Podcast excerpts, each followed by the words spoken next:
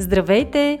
Ние сме Ваня Висарионова и Маги Пашова, а това е подкастът Мама говори, в който си говорим за всички вълнуващи теми от света на една майка. Бременност, раждане, възстановяване след раждане, хранене и движение, отглеждане на деца, управление на стреса, грижа за себе си и много други. Приятно слушане! Живеем в среда, която специалистите описват като обезогенна – Терминът обисоджиник навлиза в английски язик през 1996 година и е създаден по аналогия на канцерогеник, канцерогенен или склонен да причини рак.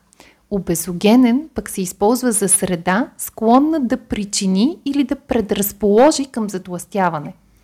Такава е средата ни днес, в която живеем заседнал начин на живот, ползваме все повече технологии и се храним с нездравословни, непълноценни, високо преработени храни.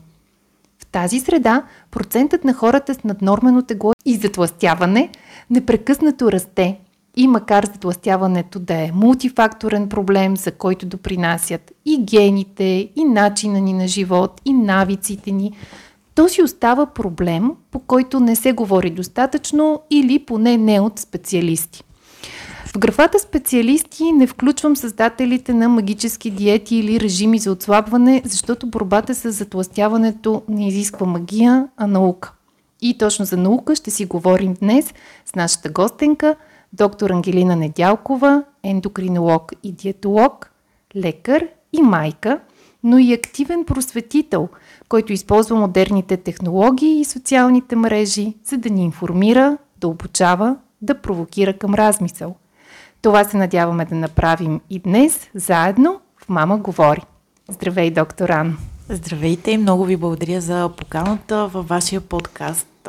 Много съм трогната от милите думи. Мисля, че вие също сте се взели с тази, с тази борба да, да сведем повече знания, които са основани на научни факти и не са подвеждащи до, до по-голяма аудитория, за да, за да сме им полезни да имат един по-добър и качествен живот. Да.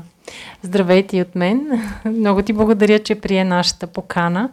А, да, да имат хората един информиран избор, както е модерно да се казва. Информиран избор и да, на тази база да могат да преценят кое е полезно за тях и за техните деца.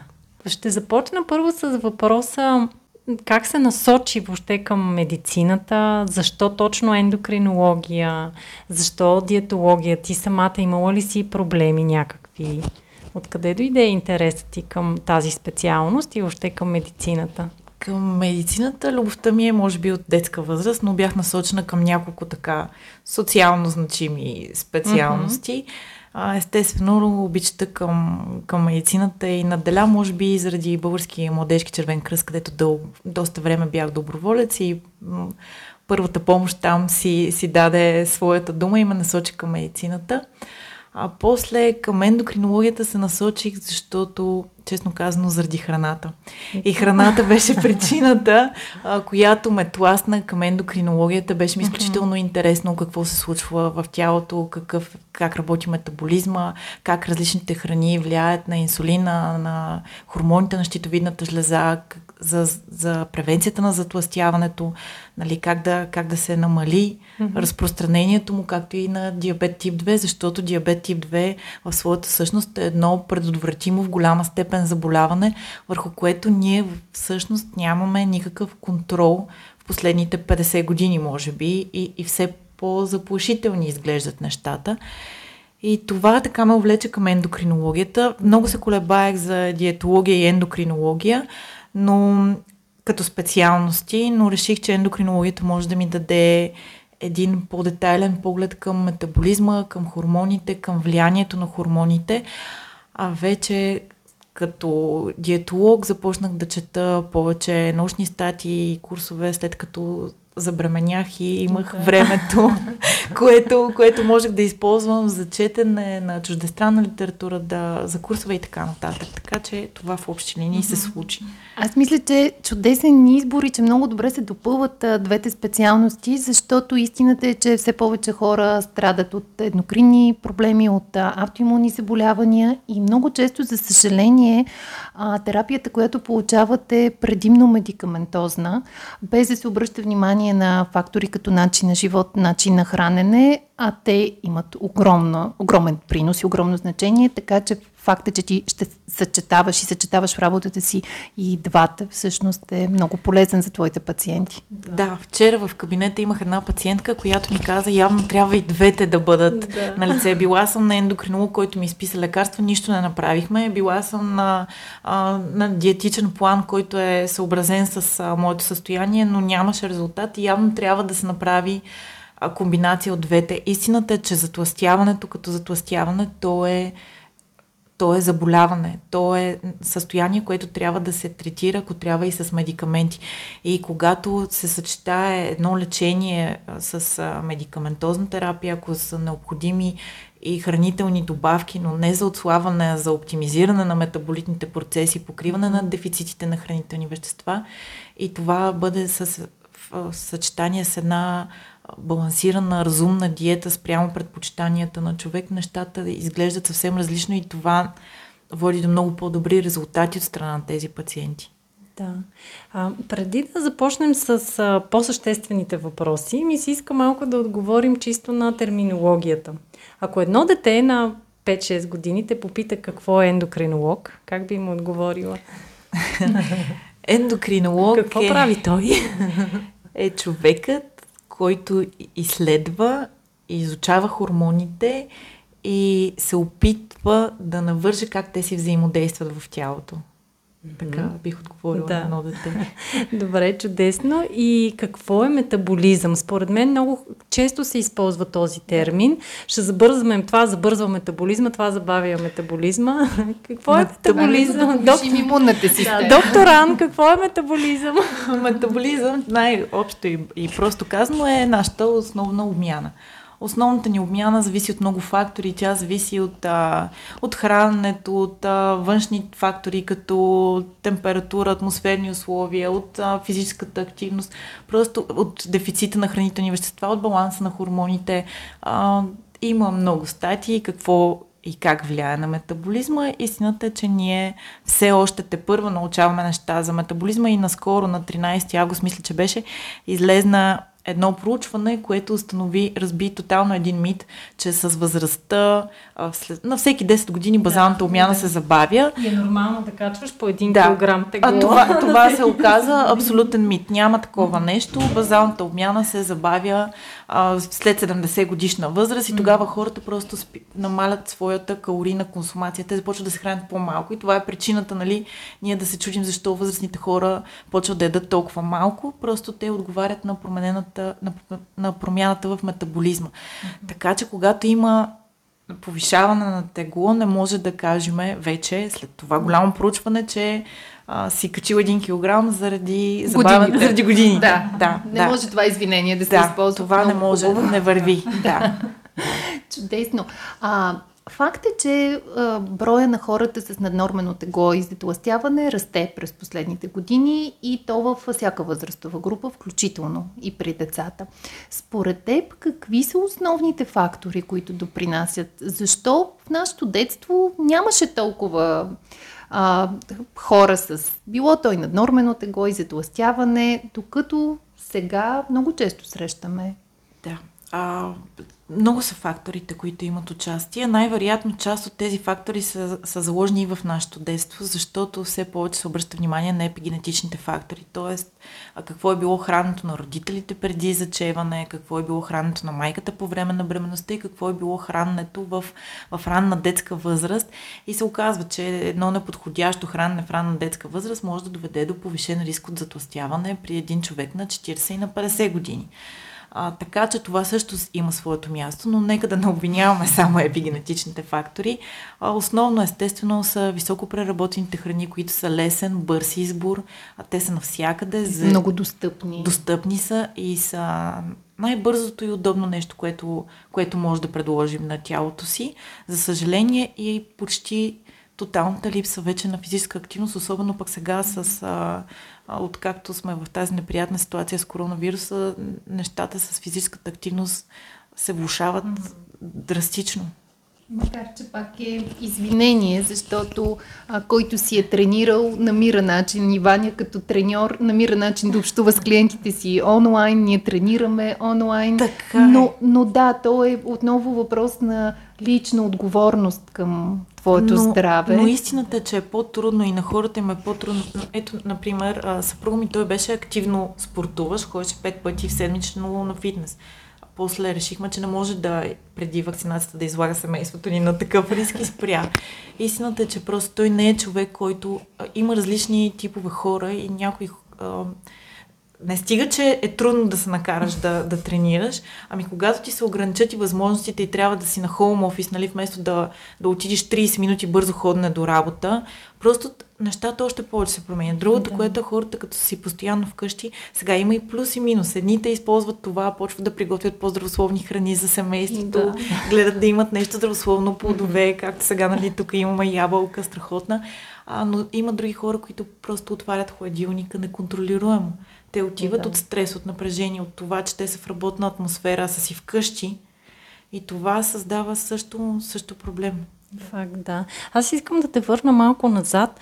Чувала съм за твърдението и ще се радвам ти да го потвърдиш или съответно да го отхвърлиш, че много зависи как се храни майката през бременността и масните клетки, с които ние се, нали, се раждаме, се се създават и са генетично, да, генетично предразположени. Тоест, ако майката се а, качи повече наднормени килограми през бременността, съответно детето ще има повече масни клетки и това е предпоставка то в пубертета също да е с наднормени килограми. А, това има така ли е? Да, има отношение и това са точно тези епигенетични фактори, за които mm-hmm. говорихме, но не е важно само дали тя ще качи килограми, а е важно и каква храна консумира.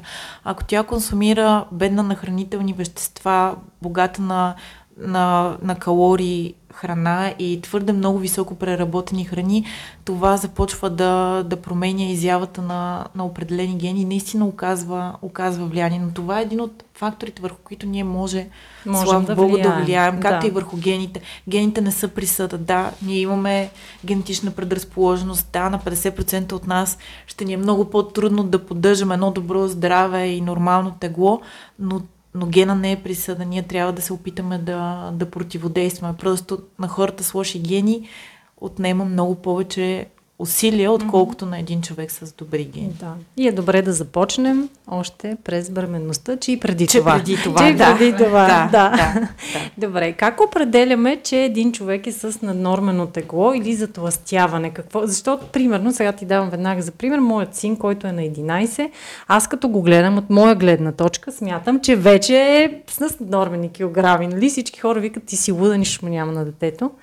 Нали? Кое определя? Сега, при децата е малко по-различно. До 18 годишна възраст се използват персентили и такива таблици с персентили за ръст и тегло. При хората вече, при възрастните над 18 годишна възраст, най-лесно достъпният метод, който се използва масово за скрининг на теглото, това е индекса на телесната маса, който е един антропологичен показател и ние чрез този индекс може да из, а, той измерва теглото разделено на килограми, теглото разделено на височината в а, квадратни метри. Тоест, ако си 70 кг, разделяш 70 кг примерно на 1.76, ако си 176 см и се получава един резултат, който в зависимост от този индекс може да бъде от 18 до 50 съм виждала най-много в практиката си на, на реален пациент индекс на телесната маса. В зависимост от резултата трябва да бъде? Трябва да бъде между 19 и 25 е границата, но това вече е индивидуално. Нали? Там вече идват и други преценки, които са трябва да се вземе и предвид и обиколката на талията, защото тя също е един важен показател, който ние следим. Да се види дали няма натрупване в коремната област, защото това е нещо, което ни притеснява и може един човек с индекс на телесната маса, който не е чак толкова завишен, примерно 26, което се води вече над нормено тегло, между 25 и 29,9, говорим като над нормено тегло. И един човек с по-висока обиколка на талията всъщност може да има метаболитни рискове вече, а пък теглото му да не е толкова високо. Да, извинявай само, защото аз сметнаха, мама и не те разбрах правилно. Значи, ако аз съм 55 кг, да. Разделяш. Разделям и съм висока 1,72 едно на 1.72 по 1.72. На квадрат. Да, на квадрат. Расте на квадрат. На квадрат. Ръста на квадрат. Сметни. Значи, всъщност... 55. Първо си сметни ръста на квадрат. квадрат. 1,72 по да. 1,72. 1.72 по 1.7. Да, точно така. Да. А, така. Личи си кой не обича математика. И 2, сега това... 2, 9, 6. И сега килограмите. 5, 5 делено. 5 делено на 2, точка, 9, 6. Точно да, така. А, Излезе си под норма, да. Малко трябва да, Добре. да качиш. Да, да качиш. Добре, защото в началото излезе 30 и викам, какво става? 30, Добре, значи на квадрат. Над 30 вече Добре. започва затластяването, което Ясно. е заболяване. Okay. Но тук нещо важно, което каза доктор Ан, а, нали, а, индекса на телесната маса е един базов антропологичен показател, използвани на популационно ниво, а, но не може да разчитаме само на него, не нали? Може, а, да. защото ти спомена обиколка а, на, на талията, на при, при спортисти, които са с, с по-висок индекс на телесната маса заради мускулната маса, а, при бременни жени, при хора над 70 годишна възраст, когато вече има нали, загуба на мускулна маса, тогава този, този показател не е достоверен. Така или иначе трябва да се направи комплектно, но за скринингови цели, да се оцени популационно ниво и човек да прецени има ли проблем или няма ли проблем, е много добър ориентир. Една база, от да, която да, да се Да, просто е много лесно, много достъпно и ефтино. Нали? И всеки вече, може да го сметне. Да, дори да не може да се оправим с квадрата и формулата, а, има много калкулатори. Аз на, да. на сайта съм качила такъв калкулатор, просто Добре. си въвеждаш а, данните и, и той ти изкарва какъв е резултата. Да. А, ние ще се спрем малко по-подробно на случаите с наднормено тегло и затластяване. Това са случаите, в които нали, човек трябва да си обърне а, внимание. Ще поговорим за начините. А, искам ми се само да отворим една скоба. Ти спомена, че най-високият индекс на телесната маса, който си виждала в практиката си е 50. Това, което аз съм чела за тези случаи 50 и 50 плюс, че там вече дори и медикаменти не могат да помогнат и по-скоро се стига до бариатрична хирургия. Много е трудно и истината е, че тези пациенти са, са много тежки за, за работа, защото при тях винаги има и някакъв друг фактор. При тях движението е почти невъзможно. Човек, който е 250 кг, нали, той няма стави, които да, да издържат това тегло. И първо трябва да се предприеме към някакво редуциране на теглото.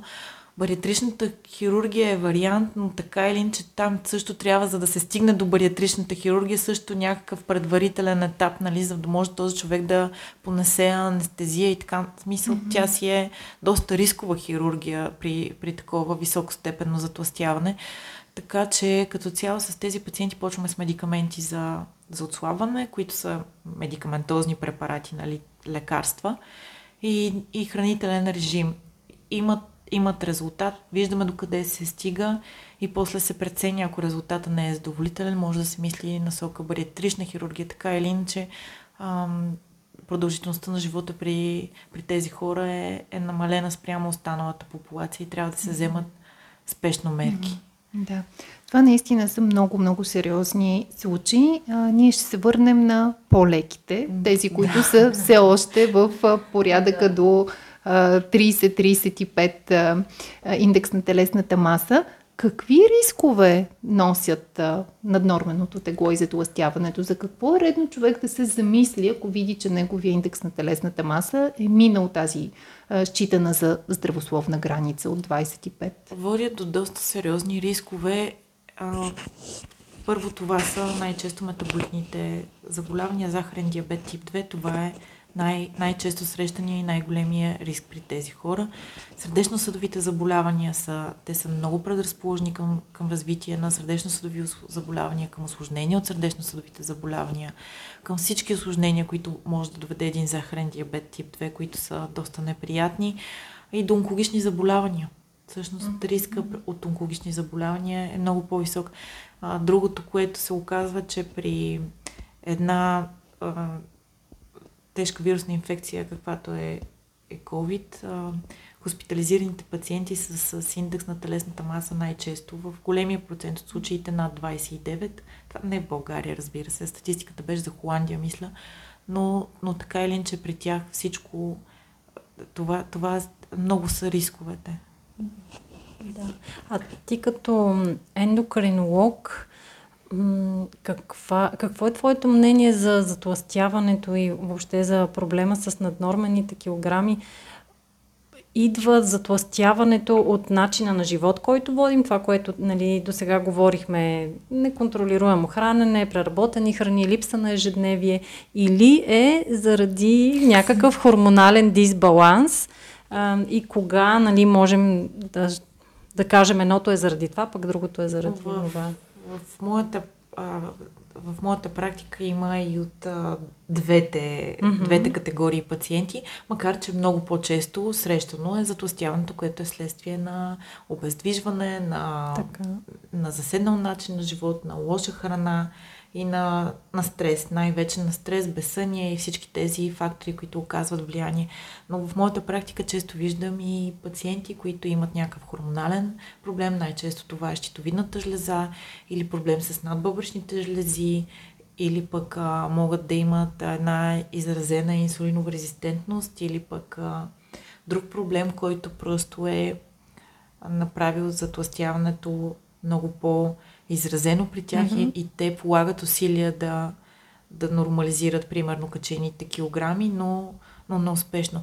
А, да речем, ако един човек качи в рамките на един месец, без да е променил нищо, килограми и той си е, не е променил физическата си активност, няма някакъв mm-hmm. а, стрес, нещо, което да го е карал да има повишен апетит и така нататък, това може да ни наведе че, на мисълта, че по-скоро проблема е хормонален и така или иначе, независимо каква е причината, задължително трябва да се направи хормонална оценка, особено при, да. при по-високите степени на затластяване, защото много често дори да няма първоначално хормонален дисбаланс, когато теглото остане дълго време над нормата и масната тъкан е, за съжаление, хормонално активна и един генератор на възпалителни процеси в тялото, това води до засягане и на останалите ендокринни системи. Ясно.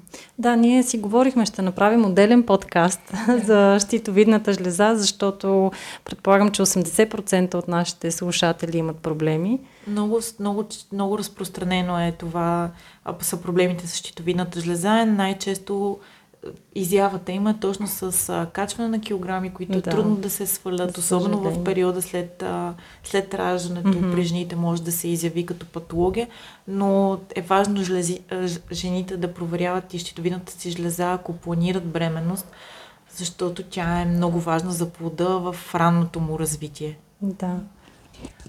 Това всъщност е един скрининг, който у нас като че ли няма практика да се прави, неясно защо. А, и само ако човек а, е чел, а, ли, аз самата, бидейки запозната и преди забременяване и по време на бременността си изследвах редовно хормона на щитовидната жлеза и дори ме питаха в лабораторията, ма това сега лекар изписал ли ти го? Аз казвам ми не, но аз искам това изследване. Ми защо ще го правиш?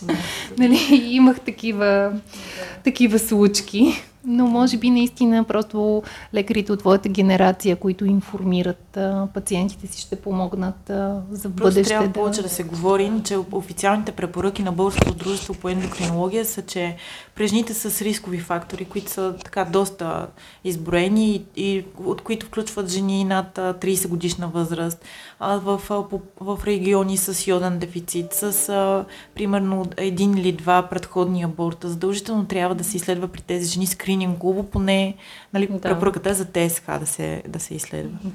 Другото си е мое разширение. Това ще го включим допълнително в следващия подкаст. Да те питам по твои наблюдения като специалист, каква е връзката между психичното здраве на човек и затластяването и въобще хормоналния дисбаланс. В смисъл, кое е първото? Имаме хормонален дисбаланс и затластяване и затова сме депресирани или сме преживяли някакъв стрес и сме депресирани и всичко останало и последва. Използваме храната като стратегия Точно. за справяне с депресията. Яйцето или кокошката? Истината е, че не мога да ви отговоря на, на този въпрос, mm-hmm. обаче знам, че трябва този проблем да се решава комплексно. Не знам кое след кое следва и много, много е трудно да се направи такова проучване при кой какво се е отключило и дали е било първо депресията, която е довела до висок кортизол, нали, да. и повишен апетит и ядена на повече комфортни храни, за да се успокоим и да си създадем иллюзорно усещане за щастие. Или пък е бил един дефицит на хранителни вещества, най-често витамин D, B12 и всякакви други, които влияят на настроението ни. Оттам сме изпаднали в една депресия и оттам сме завъртяли порочния кръг. Не мога да кажа, но много но често, често върват заедно.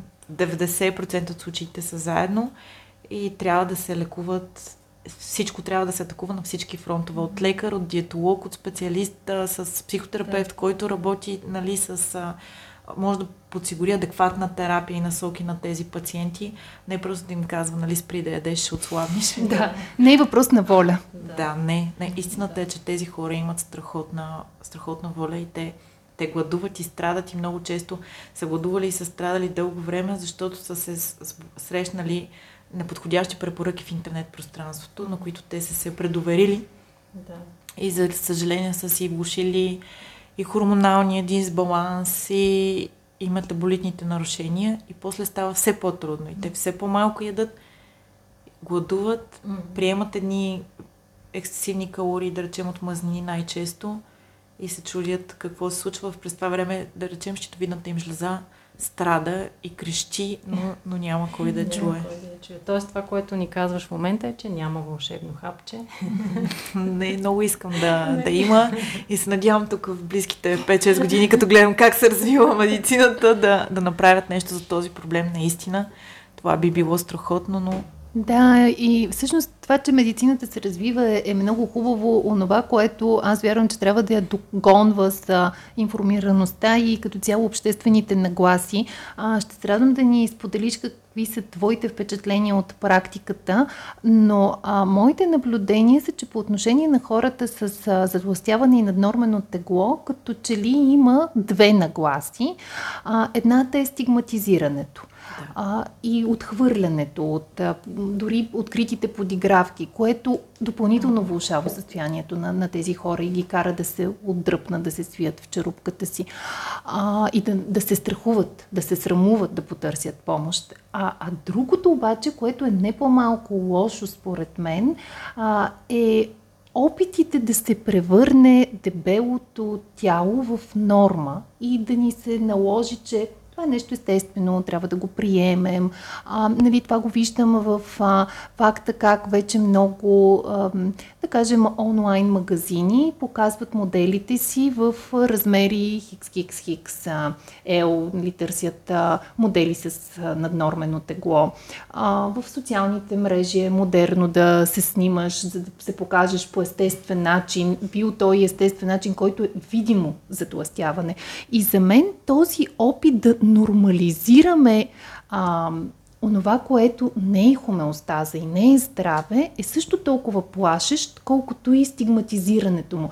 Мисля, и двете крайности ме плашат, защото и двете са бягане от проблема и не търсене на, на истинското решение.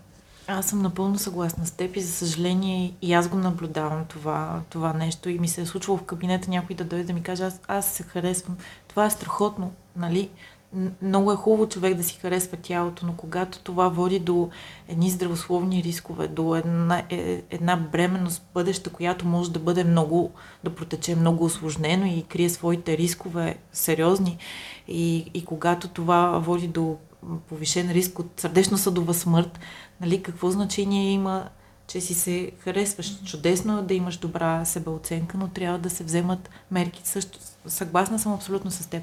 Другото, което е наистина ужасно това, обвиняване на тези хора, че те едва ли не са дебели, защото се тъпчат, защото е, не им пука за тях. Е, е, ужасно е соченето с пръст и, и много е тъжно, че то започва първо в семейството. Да. Това на мен ми е най-големия проблем и това отключва много поведенчески проблеми после при, при децата, които почват страшни диети, рестриктивни. Това води до един дефицит на хранителни вещества в време, в което те да стат имат нужда да приемат качествени а, храни с, с достатъчно минерали, витамини, пълноценни, да, да, за, да, за да се развиват нормално. И когато на едно дете на 13 му кажеш, а, виж какво шкембе си направил, вземи да се стегнеш, в тяхната глава тези неща звучат много, много страшно и тогава по-скоро мисля, че ние трябва да дадем някакъв личен пример или ако трябва да работим с специалист, защото родителите не винаги знаем как да поступим най-правилно, да, за съжаление. Абсолютно. И в, наш, в нашия свят нещата са изкривени, но примерно един специалист може да ни каже как да, как да подходим така, че да накараме детето да се погрижи за себе си, без да го унижаваме, да го третираме като че, че не се грижи за себе си или да му внасяме някакви комплекси. диалога, който водим с а, децата е за, за храната, за да. тялото, за здравето, много труден, много пак тук е много сериозна липсата на а, информация на подкрепа за родителите. Да, няма, няма такава. И лошото е, че някакси и, и в училищата и детските градини това, там където трябва да се провежда едно образование на децата,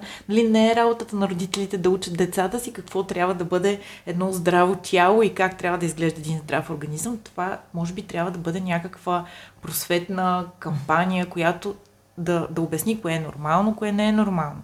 Дали, дали е, какво е нормално да ядеш за закуска, какво не е нормално да ядеш на закуска и може да ядеш, примерно, като имаш а, веднъж в, а, на 3 месеца. Да. Темата с училищата и детските градини да. също за жалост. А... Ами да. комплексен, е, комплексен е проблема. Но, но мисля, че пътя към решаването на този проблем е, е цялостен подход и от родители, и от лекари, и от общество, и всеки просто трябва да намери своето място и да се включи в него. Например, скандинавските държави ги давам за, за пример, защото те, когато видяха, че нацията им започва да, да е заболяла и да е зле и да нещата да не вървят добре, те казаха край, ето спираме, взимаме мерки, правим нещата. Елате сега тук хотелиери, ростантьори, готвачи, направете сега една хубава диета, здравословно за вашите ресторанти. И те правят хората, да. измислят как да се харесаш, защото нали, да. трябва да направиш нещо, което хората все е пак да го, да го възприемат, не дали да ги караш да ядат и да, да плачат. Сега все пак трябва да е нещо разумно, но цялото им общество създаде стратегия за хранене, за промяна в храненето на училищата и те за 10 години си подобриха показателите. Значи, значи може. Да. Безспорно. Безспорно въпрос наистина на а, така социална отговорност, на политически решения, на желание, което трябва да включва всички сектори но на обществото. Но и обществена зрялост. Зрялост, безспорно. Да. Еми да си го пожелаем. Аз мисля, че на този етап може да, да си го пожелаем, може да започнем с личния пример, с това, което правим в нашите семейства и за нашите деца, с това, което споделяме в социалните си канали, защото за мен смисъла а, на, на това социално общуване и а, на нас като създатели на онлайн съдържание, в крайна сметка влагайки времето си да го правиме ако можем да повлияем позитивно дори на един човек, дори на малка група хора, защото така в крайна сметка, стъпка по стъпка, зрънце по зрънце, може да се случи промяната. Да, да си я пожелаем. Да, ами ще работим за нея и си я пожелаваме. Да, ние имаме една много интересна рубрика, която сме ти подготвили за финал, но преди това да ни кажеш за теб как изглежда едно здравословно хранене. Защото има различни теории, различни, нали, всички знам сега, погледнаме доктора са ни корени очи. Но да, има различни видове диети и различни видове храна. Високо мазнинно, ниско мазнинно, високо въглехидратно, аз ще ям сурова храна. Това. Има ли нещо такова като здравословно хранене? Има, има и то си е ясно диференцирано. Едно здравословно хранене трябва да е балансирано, да съдържа възможно най-малко високо преработени храни, да има витамини, минерали и фибри и да е пълноценно, да няма групи, които се изключват. Ако човек вече има някакъв медицински здравословен проблем, който налага изключването на определена група храни за определен период от време и има нужда от по-специфична диета, тогава да. Но, но храненето трябва да е балансирано, здравословно, разнообразно, пълноценно и да носи неотвращение в хората, които го ядат. А наслада. Да, да. примери сега за Сега. балансирано, защото за всеки балансирано... Всъщност, може ли- Да. Балансираното е много... Да, всеки има индивидуални потребности. Един човек, който има по-висока физическа активност, да речем, и- има според науката и според физиологията по-високи нужди от въглехидрати. И той, вероятно, ще трябва да включи преди тренировка, след тренировка, нали, хранене, от, кое, от кое, каквото няма нужда един човек, който а, да речем, Седи няма... на бюро. Да, Мгм. седи на ден. бюро по цял ден. Сега някои хора могат да се чувстват по-добре и храносмилното им да е по-добре, ако се хранят три пъти на ден, други да се чувстват по-добре, ако се хранят пет пъти на ден. При всички положения над 7 пъти не мисля, че е нормално да се яде. От... Освен при бебетата. да, освен при бебетата, които имат много, нали, там, там вече е, е ясно защо. А, така че а, това за мен е здравословното хранене. Оттам нататък всичко е много индивидуално и човек не трябва, трябва да слуша тялото си и да следва собствения, собствения си ритъм, собствените си предпочитания. А, най-вероятно, ако ти мразиш риба, има някаква причина да мразиш риба и в повечето случаи а, хората, които не ядат определени храни, може би имат някакъв проблем с освояването или непоносимост към, към, към тази храна. Така че тялото ни е много мъдро и умно. За съжаление, ние с годините правим всичко възможно да заглушаваме това гласче и да се опитваме да харесваме неща, които не, не харесваме. Аз имам много пациенти, които примерно са били на салати и на месо, които мразят месо. И които идват с много влушени показатели, и чернодробни Да. ензими, и жлъчни, а, и възпален жлъчен мехур, нали, и с бъбречни проблеми.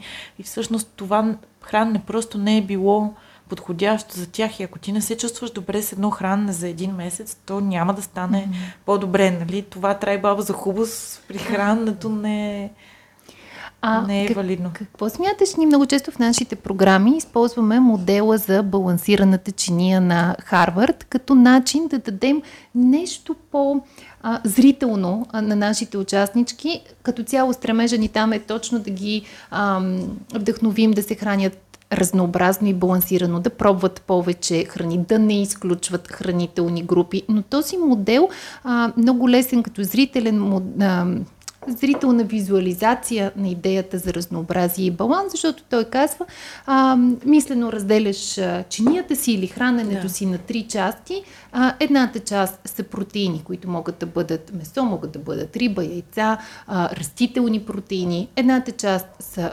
въглехидрати, като е желателно това да бъдат сложни Сложни, въглехидрати, зърнени, пълнозърнести храни, а, картофи, сладки картофи и останалото са зеленчуци, като това може да бъде салата, може да бъдат задушени зеленчуци, може да бъде зеленчукова супа и вече всеки може в тези рамки да си нагажда според а, своите, своя вкус и предпочитания. Абсолютно удачен е модела на чинията, който е на Харвард. Той мисля, че този проект се появява под ръководството на Мишел Обама. MyPlate е... Да, MyPlate е, е, е националния, Да, така, governmental, да. а Харвард Да, си, си правят, си правят, си правят техен, техен, да. модел. Мисля, че, че е съвсем рационално и достъпно и лесно за визуализация на, на хората и това е едно, един модел за, добър модел за здравословно хранене, М, който да. е, не крие рискове от а, дефицит на хранителни вещества и от а, изпадане в, в крайности.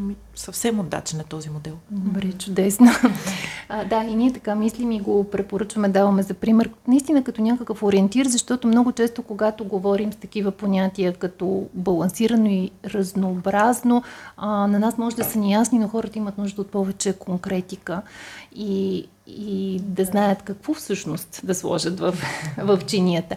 А, искам да те върна към нещо, което а, каза и зад което много заставаме а, и ние, че не трябва да изключваме от менюто си цели хранителни групи, ако няма медицинска причина за това, именно да търсим разнообразието и все пак много хора го правят точно с цел диета и отслабване.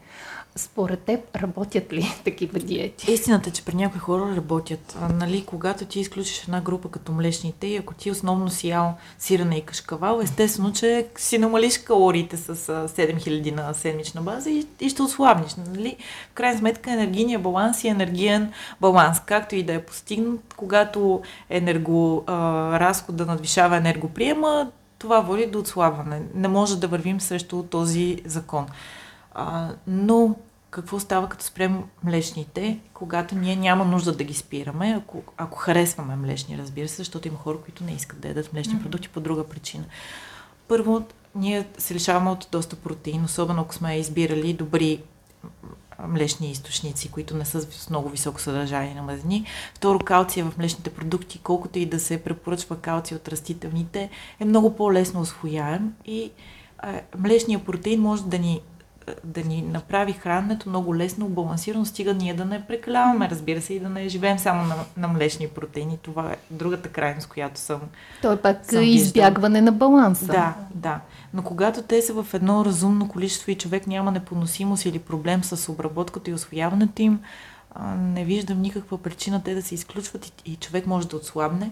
И без да изключвам млечните, а примерно, ако замениш сирната и кашкавала с по-низко маслини, като извара, кочет, сирна или скир, пак ще имаш а, положителен ефект върху, върху теглото и ако включиш физическа активност най-вече.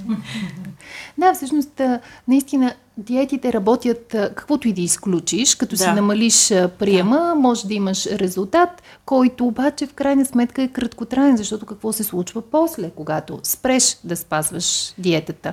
А, или, а, тъй като правихме друг подкаст за, за чревното здраве и там акцентирахме върху значението на фибрите, ако спазваш една ниско въглехидратна диета и лишаваш дълго време а, чревния си микробиом от полезността на фибрите, ти натрупваш едни проблеми и, и риск от такива, а, които дългосрочно се проявяват.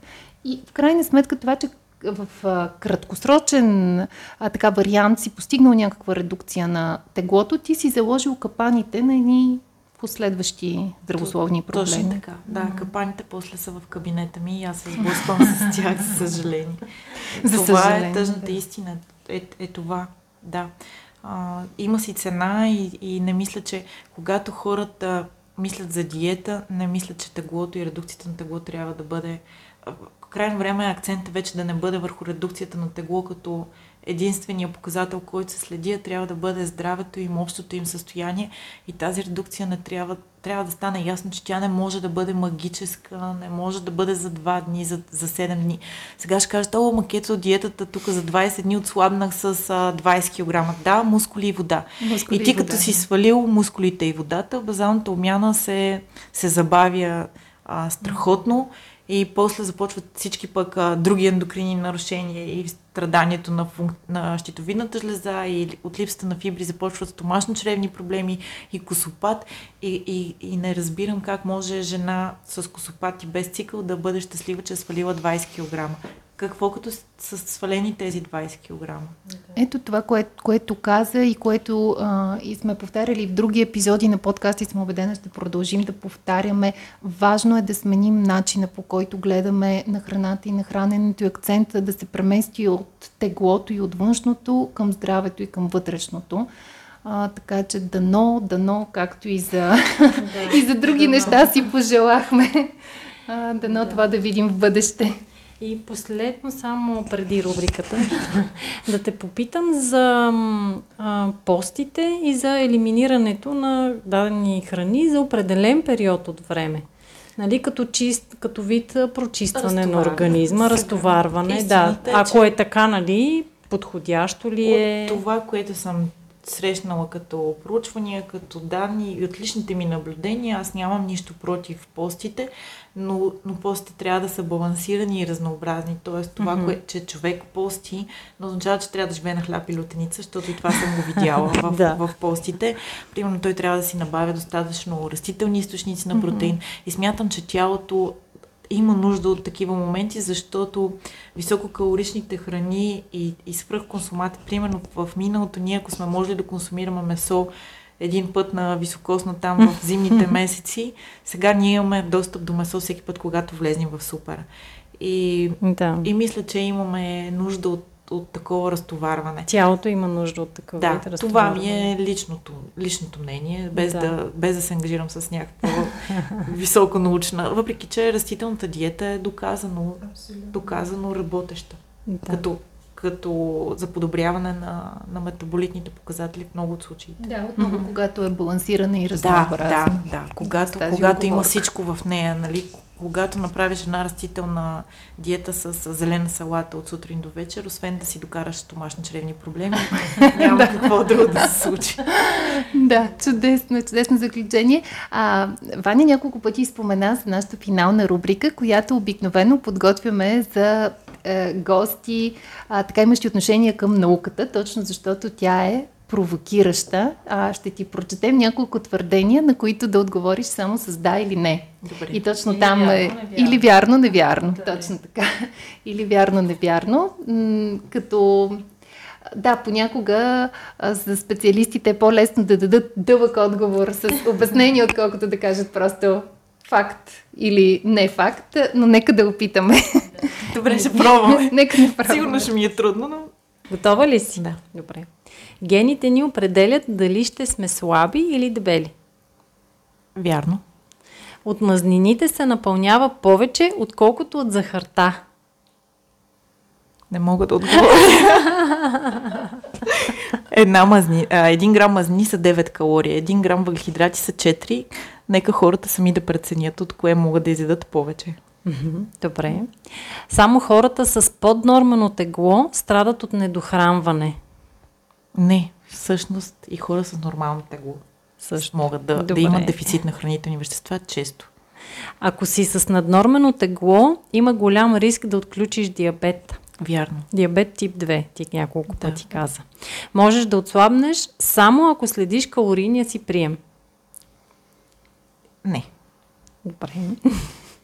Недоспиването предразполага към покачване на теглото. Вярно е. Редовното готвене от дома ще подобри здравето ти. Абсолютно. Само 10 минути на ден повече физическа активност ще ти помогнат по-лесно да контролираш теглото си. Вярно. И аз се сещам за един последен въпрос. А, 100 калории ябълка равняват ли се на 100 калории шоколад? Всякак. Всякак. Да. Тоест няма значение дали ще Всъщност, 100 калории да. ябълка Ако... или 100 калории шоколад. Да. Да, да ям Сега, шоколад. Това, че, това, че 100 кало, това е като кое тежи повече. Един килограм да. вълна или един килограм желязо. Да. Те тежат еднакво. Това, че ние после ще се чувстваме по-сити с по-добро но аз мога да се чувствам по-добро, с по-добро настроение от шоколада. Да. Това е много индивидуално. и, и да ако... отида да бягам, примерно. Да, и да Добре. отидеш да бягаш. Така че човек трябва да си слуша тялото, но 100 калории от каквото и да е, с 100 калории от каквото и да е. И всъщност 10 ябълки са горе-долу към 600 калории. Така че а, това е важно да се, да се знае, че ти ако днеска си изял 10 ябълки, си изял един шоколад. Един шоколад. Да. Да. Разбира се, че е добре ябълките да са преобладаващи, но не трябва да се гледа по този начин на калориите. А, не е правилно да се, да се, да се предават а, свойства на, на, на храните, които те, те нямат. И ако искаш да си изядеш да. две парченца шоколад, пък изяш си ги и това е. Мисля, че това е един чудесен да. завършек за нашата аудитория. Ще бъдат много, много доволни. Много ти благодаря за участието. И аз много ви благодаря. Кажи, моля те на нашите слушатели къде да намерят повече информация, да те последват в Инстаграм. А, да, в Инстаграм може да ме последват. А, тази седмица в групата ми в Фейсбук, която е Вдъхнови се за промяната, имаме едно примерно меню за здравословно и балансирано хранене, което се опитах да, да е интересно за тях и да, и да им хареса така че могат да го пробват. Още веднъж само и твоя профил в Инстаграм, да кажем, за нашите слушатели. Доктор Ангелина Недялкова. Да, доктор Ангелина Недялкова. Ние ще сложим и линкове в описанието към mm-hmm. подкаста, така че може и директно да последвате линковете. Доктор Ан беше ни изключително приятно, интересно, обогатяващо а, и се надявам, че това ще бъде първата, но не и последната ни среща. Обещахме си тема за щитовидната жлеза. Аз съм сигурен, че след нея ще последват а, и нови. Нека наистина помагаме на информацията, на вярната и полезна информация да стига до повече хора.